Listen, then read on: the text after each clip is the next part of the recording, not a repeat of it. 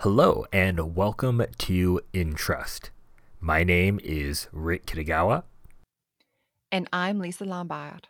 And thanks for joining us for our show about the most valuable leadership asset trust.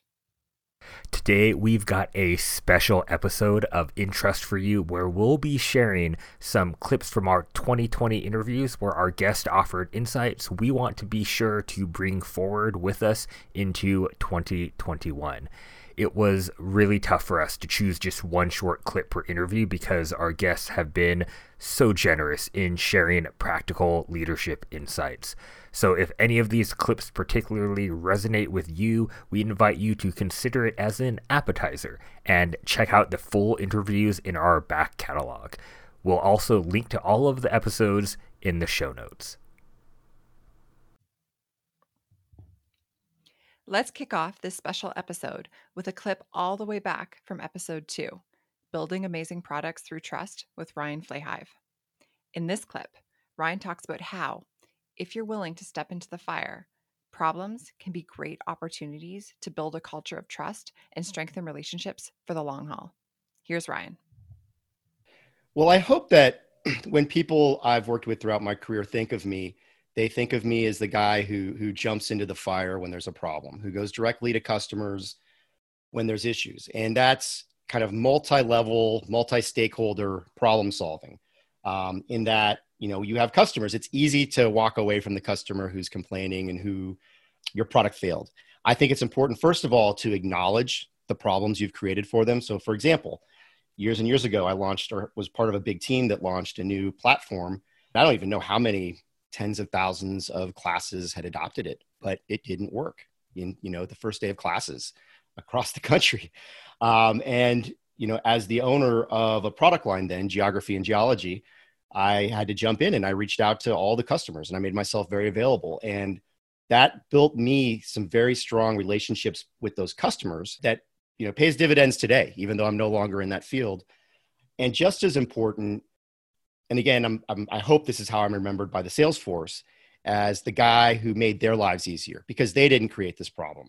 You know, my my production team, my my editorial team, you know, to some extent did create this problem.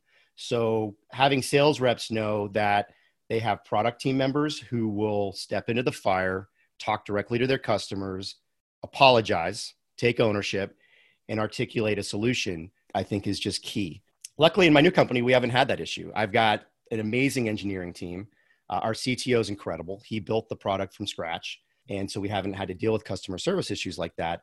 But i'm hoping that through my customer outreach i can build relationships outside of the company and then demonstrate to people inside of the company that i that i really care that i'm honest that i'll take ownership when things go wrong and it's my fault and the buck stops here. But most important that we're in it together and I believe in creating a, a culture of trust and uh, customer centered innovation and multi stakeholder decision making. This clip is from episode four The Long and the Short of Collaboration with Jen Waldman and Peter Shepard. Pete offers a great story he learned about collaboration from Barack Obama, and Jen wraps it all up the long and short of its style. Here's Pete and Jen. Barack was, you know, on stage talking to 200 odd brilliant social change makers around the world and all around Asia Pacific. And he was saying, for eight years, I was the most powerful, heavily resourced man on the planet. And yet, I still couldn't get all of the change that I wanted to get enacted. I still couldn't make the impact I wanted to with climate change. I still couldn't quite do all of the things I wanted to do. So, this idea that you out there can you do it alone? This idea that you think that you as one individual are going to change this world, it's probably not that realistic. And so, not as a way of crushing people's dreams, but actually as a way of creating hope, like find one another, find someone else that can help you with your change, work together. And I think in this conversation, like, you know, we've talked about Jen and I working together, you and, you know, Rick and Lisa working together. And I think it doesn't have to be co-founders it doesn't have to be that you always work together but like the story we shared about other coaches helping us get clarity just find other people to help you find community i guess to help you with the work that you're doing with the ideas that you have with the change that you seek to make. So I'll just steal some wisdom from barack and sort of share it. This is sort of how our podcast goes. So it feels sort of like we've come, uh, we've just entered an episode, and now what's going to happen is I'm going to say, "Oh my gosh, Pete! If you combine our two ideas, then essentially what we're saying is find other people who believe what you be- believe, and then go out there and raise hell together." that there is there's something about then the mashup of the ideas where we come up with the thing which we would then co-advise to a listener. yeah.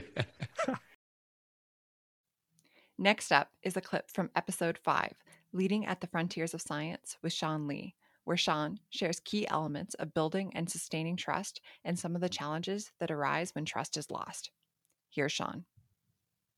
I, I think the biggest thing that I've learned, and I'm, I'm constantly learning, but I think the biggest thing that I've learned through my career and, and you know, both personal and, and professional life is that the trust is earned um, and, and it takes time to be fostered and nurtured. And it, you know, really communication, especially in the world that we live in right now, is so key um, to make sure that, that people feel heard, that people feel respected. And I think that those are key elements of, of building that trust. But just as that trust is built up, I think another big challenge is that it can quickly be lost if, if, people feel that they're not being respected, if, if, if, if, people feel like they're being betrayed or, or you're not doing what, you know, what you said you would. Um, and, and I think that the challenge is there that it, it can take so much to build it, but it can be taken away in an instant. And you really need to be um, mindful of the decisions you make and, and their consequences, because sometimes once that trust is lost, it be, it's almost impossible to build it up with those stakeholders. And, and it could be something that, you know, be it a client, be it a partner, be it you know, you know somebody within your own circle if if you damage that that that trust with them it becomes very very difficult not only to, to build it back up but just to operate because your your whole operating structure was built upon that idea of mutual trust and i think that it's it's challenging when when you lose that and so so i would just say that you know for me you know trust and trust at scale it's all about trying to build and maintain those relationships because i think the, those that those human interactions are, are so critical in trying to get things done.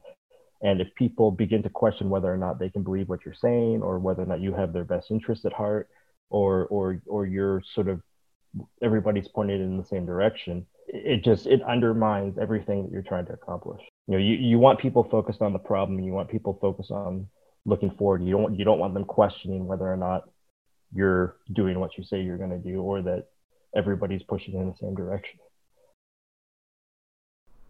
Our next clip is from episode 7 Reinventing Yourself by Building Trust with Yungshi Zhou, where Yungshi shares practical advice for building trust in yourself when looking to make a change in your career. Here's Yungshi. Prioritize experience before certifications. And I think by you being coaches of all MBA um, can really attest to this that especially in terms of going into a creative career, um, it's all about starting small and seeing that you can follow through and getting those experiences along the way versus, you know, like um, getting this sheet of paper that says you can do something, but you need to constantly practice it. So, um, a lot of people who are thinking about going into creative field, they tell me that, oh, I don't have an art degree, or um, you know, I don't have a business degree, and and I like to share my story of how I also don't have a business degree. I actually got rejected from the business school and look at where I'm now, right? So full circle. So like really that sheet of paper doesn't need to hold you back and know that you can have um, you can create those experiences for yourself, whether it's creating a project of your own or you know shadowing someone like that is so accessible to you um, and it can feel really empowering when you know that you don't have to go a specific way and that like there's not even a right way or a wrong way to do things. Next up, we have a clip from episode 8, The Real Skills Needed for Success with Stacy Richards. In this clip, Stacy talks about how trust is elemental to the real skills that are essential to great leadership. Here's Stacy it's important to be real and to be genuine in order to earn trust. And that's anywhere, right? That's not just in the workplace, that's in your personal relationships, that's in your day to day interactions with people, the barista, you know, or uh, the person working at the postal service or whoever it is, you know, you have to be yourself so that others can be themselves too. And that engenders trust. So, you know, I think that if I look at sort of the pillars of the real skills, and when I say real skills, I'm, I'm talking about the soft skills or the essential skills that are beyond the technical, right? The things that I know from 20 plus years in, in professional life really help a person to be successful and to be um, a good leader and to be trusted, right? So many of those real skills, if you dig down deep into them, have an element of trust there, right? Empathy, the ability to deeply connect with people and understand um, exactly why they think and, and do the way that they think and do. There has to be trust there to dig into that and to, um, you know, you have to trust yourself to have the conversations that you need to have to under to really get empathetic with somebody you know execution right um, is such an important element of a real skill that you need to be successful in any workplace. In order to execute effectively, you have to uh, have a team that trusts you and you trust them as well to make all the moving parts to any project or initiative work. And so, trust is elemental to a lot of what you do in your practice and what I hope to do with my coaching practice and hope I do. And, you know, it's something that it not only has to be talked about and examined but demonstrated every day. So it's a really important part of, of how I, I hope to interact not just in my coaching practice but personally as well. Next is a clip from episode 9 building boundaries for a better future with shannon weber. In this clip shannon talks about the importance of making space for trust she also talks about the practice of regularly reflecting on our own trustworthiness and who and what we trust in our ever changing world. Here's Shannon. It's about it's a going back to that process of like showing up and being there in the process. So Adrienne Maree Brown in this book called Emergent Strategy, so she talks about a process of creating and facilitation that is called emergent strategy and she has this quote that says if you trust people they become trustworthy and so, as I said at the beginning, I've come to realize fundamentally like how brave it is for me as an individual to trust someone and the value of that. And then, what's it like for me to acknowledge that and reciprocate that from someone who trusts me? And so, what I have learned is how important it is to make space for that on that individual and watch that ebb and flow and be able to recognize am I putting out signals that are trustworthy? Does my work seem trustworthy? If not, where can I fix that? Am I feeling back that someone trusts me? But also for my saying for myself about other people, does that person I used to believe as a thought leader feel trustworthy to me today in the middle of the multiple epidemics that we are experiencing, right? No, that's shifted a lot for me. And so paying attention to that uh, like innate sense of feeling how that process ebbs and flows is what I have learned. And the thing I trust today may not be the thing I trust a week from now because I'm on this evolution as a human and I really want to be around people that are like that too.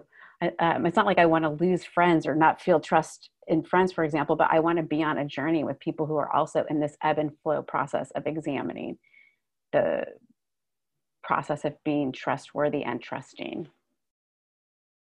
Up next is a clip from episode 10 Creating a More Meaningfully Connected World with Kat Vellos.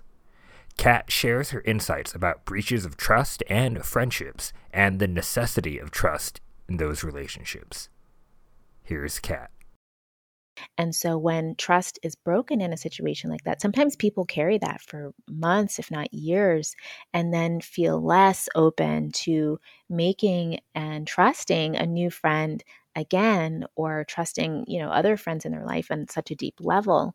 And so trust is so key and it's a really really big part of being successful making and maintaining friendships even when something goes wrong, you know, I was speaking to a woman recently who was describing, you know, a trust breach in her one of her longest friendships. And when trust is broken, it's not just, okay, well, this thing happens and it's broken and that means it's broken forever. You know, she wanted to heal from that breach and and the other friend didn't. They were like, uh, I'm out, you know? And in that way that that further harms the trust because then she was un- unable to trust that friend that they were as invested in keeping the friendship as she was, you know. So trust is a really really important factor in friendship. I honestly don't believe you can have a real true friendship if you don't trust the other person or if they can't trust you. And we show our trust in the way that we show up for each other, the way that we communicate together, the way that we work together to maintain a friendship. And so uh, every opportunity that we have to do that and we show up and do it, it builds trust. It's like putting money in the bank and it's just this like, you know, savings account of trust that you build up over and over and over again. Next is a clip from episode 11 Difference Making Through Trust with Scott Perry. In this clip, Scott shares a simple and practical system he uses to reframe and embrace uncertainty and adversity. Here's Scott. Coming up with systems for dealing with fear, resistance, imposter syndrome, lizard brain, whatever you want to call it. And I just adopted at a very young age this idea of saying to myself whenever I come across uncertainty or adversity, of saying, Isn't that interesting? And it helps me pause for a minute and see it not as a disaster or a misfortune or as an insurmountable obstacle, but, huh, this is interesting. And then I can zoom out, look for the silver linings, look for a way around, through, or over, and if I don't succeed, yay, another chance to embrace the virtues of humiliation, which are patience, acceptance, resilience, and character building, which, you know, that's still a win. Next is a clip from episode 12 Better Leaders, Better Communities with Danny Bauer. In this clip, Danny shares some practical tips for dealing with imposter syndrome and how to move forward even if you might not yet have trust in yourself. Here's Danny. Yeah, practically speaking, you know, how do how do you flip the question, right? And and think, well, why can't I do that? You know? We got to get out of our, our heads and and and you know, I mean, we're talking this same language here when we get going with the imposter syndrome and the resistance. Like that shows up for everyone. It's showing up for me in the second book that I'm writing because this time, instead of self publishing, I wanted to explore what it was like to work with a publisher. And so there's there's a real due date that we mutually agreed to, right? But it just feels a little bit different. It's a little scarier. So if I was somebody that, that didn't have the same type of confidence, ask yourself why not? get other people around you. Don't do it alone. So have some type of supportive community. And you know, a, a, favorite coaching question that I love to use is what's the next smallest step, right? So the book is long. It's 40,000 to 60,000 words. But I could write a blog post, you know, and a book is just a series of blog posts that you vomit at your editor and then they put it together and turn it into a book. And if you've never written a blog post, write an outline, right? So just keep getting smaller and smaller with something that inspires you and try to take action on that. I think, again, going back to the consistency, right? Clarity, what you want to achieve, why you want to achieve it. Think about how you might feel when you do. Uh, maybe even plan your celebration if it is uh, launching a business, writing a book, and, and uh, get into that moment and, and rumble with that experience because I think that could pull you through the hard part. Up next is a clip from episode 13 Building Big Ideas Through Trust with Rebecca Kirsten Rush. Rebecca shares with us in this clip how her default of trust allows for building trust quickly and effectively. Here's Rebecca. I trust I just innately trusted people and and I I operated on this other paradigm where I just believed people were trustworthy and I operated as such until they gave me a reason not to trust them. And if you know anyone that, that knows me, you know, once you give me a reason not to trust you, it's pretty hard to earn that back. But I wholeheartedly go into relationships believing that people are trustworthy and expecting them to be. And for in large part, that has really worked well for me. And people have been in support of, of me or my vision or my idea or in friendship, whatever it has been. And yeah, I've been burned like anyone else has been burned um, by trusting others. But the trade off in not trusting people as the default is, uh, as far as I'm concerned, a far more painful path. So, entering into any relationship believing that the other person is as trustworthy as you are you see signs pretty quick when people aren't as trustworthy as you are and you you develop a sense for that. And even then you know that doesn't that doesn't make them bad or wrong. I just operate differently with people that i uh, feel a little bit uncertain about trusting because of some of their behaviors have indicated to me that i can't necessarily trust them. Then you know that's that's way harder to earn back. But i find that people are really receptive when you just trust them. They let go a little bit and start to trust you Next is a clip from episode 16 Trusted Parenting During Pandemics with Dr. Robert Zeitlin. We think that what Dr. Zeitlin shares in this clip will be a particularly hot topic in 2021. Dr. Zeitlin talks about the tight squeeze that you might have experienced yourself this past year as a result of command and control management strategies. More importantly, Dr. Zeitlin reminds us of the opportunity to reimagine more human and trust center management strategies moving forward. Here's Dr. Zeitlin. I think it is, you know, parents are getting it from both sides. And parents are getting the, we need you in front of a screen even more than we demanded you be in front of a desk. And to punch a virtual clock and then and then we're demanding you to sort of crack the whip with your kids as well and so parents are in this incredible squeeze and I, I, end up lately working with parents that are coming to me in the conventional way and then also i'm dealing with parents coming to me through business sources, through HR managers, through people trying to solve this impossible problem here. You know, if we if the problem was command and control, and we kind of recognize, I think the three of us would agree that that's not really a great management strategy, but it hasn't really uh, rinsed out of the system yet.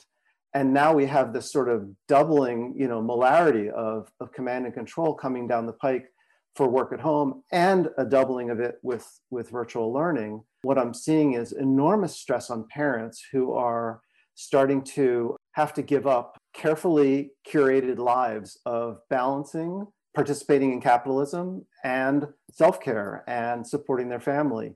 And now the, the house of cards that they've built of sort of managing a balance and the house of cards they've built around self-care are completely like knocked down and they're having to figure out how to rebuild so one of the central things that I'm working with most parents I'm coaching is how do we rebuild that, but actually build it back in a way that is more sustaining and not just a sort of cobbling together of a minute here and a minute there.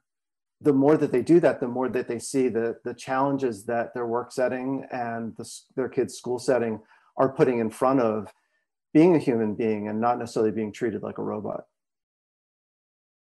Up next is a clip from episode 15 leadership, collaboration, and trusting yourself with Mike Linden.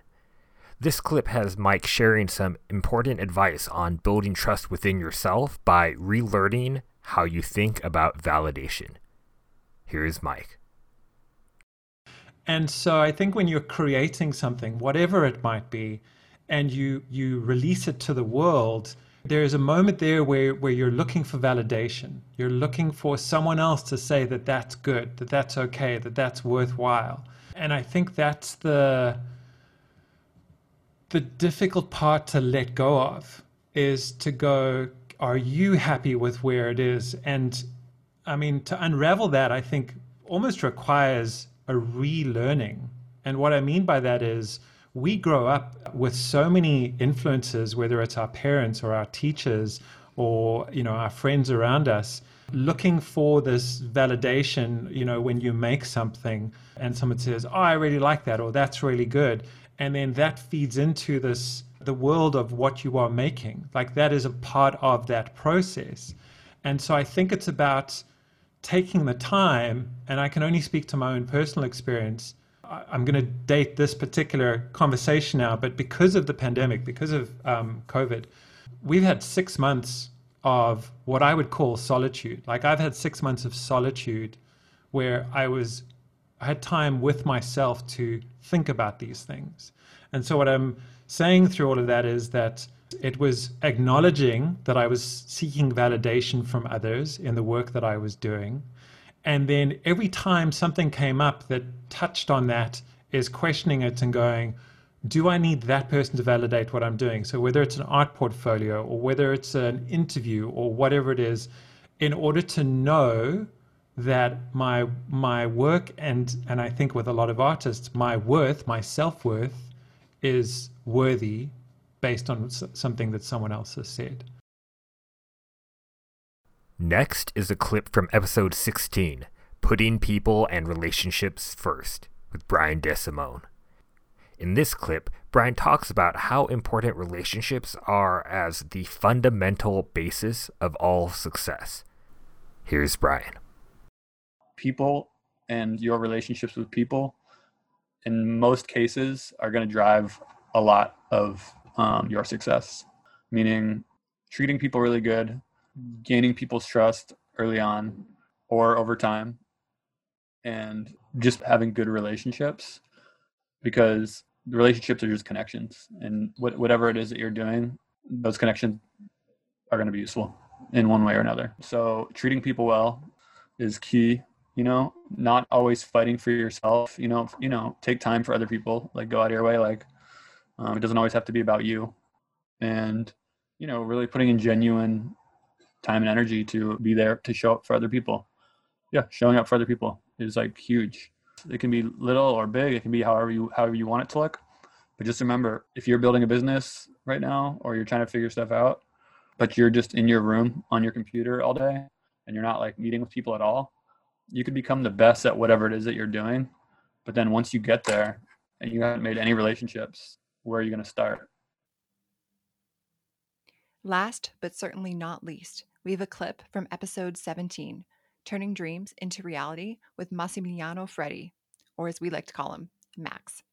In this clip, Max shares a metaphor about IKEA that I think we can all embrace to help us approach new situations this coming year with a sense of wonder and possibility. Here's Max. I always make, make this metaphor about IKEA. When you go with your family and kids to IKEA, the first thing you meet after the parking lot is the Småland, which is the area where kids can play while parents do their furniture shopping. And I think they have it in every IKEA around the globe, more, more or less. Okay, so when a kid enters there, it's a nice playground, and they don't come there with an expectation because they don't know what kind of games or toys there are inside. And honestly, they don't care. They don't know the people and the other kids with whom they will be playing with and they don't know how long their parents will stay away and so on and so on and so on. So they they come in from a position of everything is uncertain but they go there to play. And so what was the kind of negative effect of their parents wanting to shop becomes the total positive effect of having a sandbox so a place in which you can play freely because there are not the toys you have at home. There are not the toys you were longing for it's another thing. And so I try to approach every new situation, I think, with this mindset. And I trust to my that like that I will find a way of having fun and of learning something and of creating an experience for other people to learn and have fun with me as well. And that's a wrap to this special episode of In Trust. We're excited to bring these insights forward with us into 2021 and hope you are as well. We're incredibly grateful to our guests for sharing their wisdom and perspectives with us this past year. And of course, we are incredibly grateful to all of you out there for listening. We are looking forward to bringing you some amazing interviews in the year ahead, so please join us again next time for In Trust.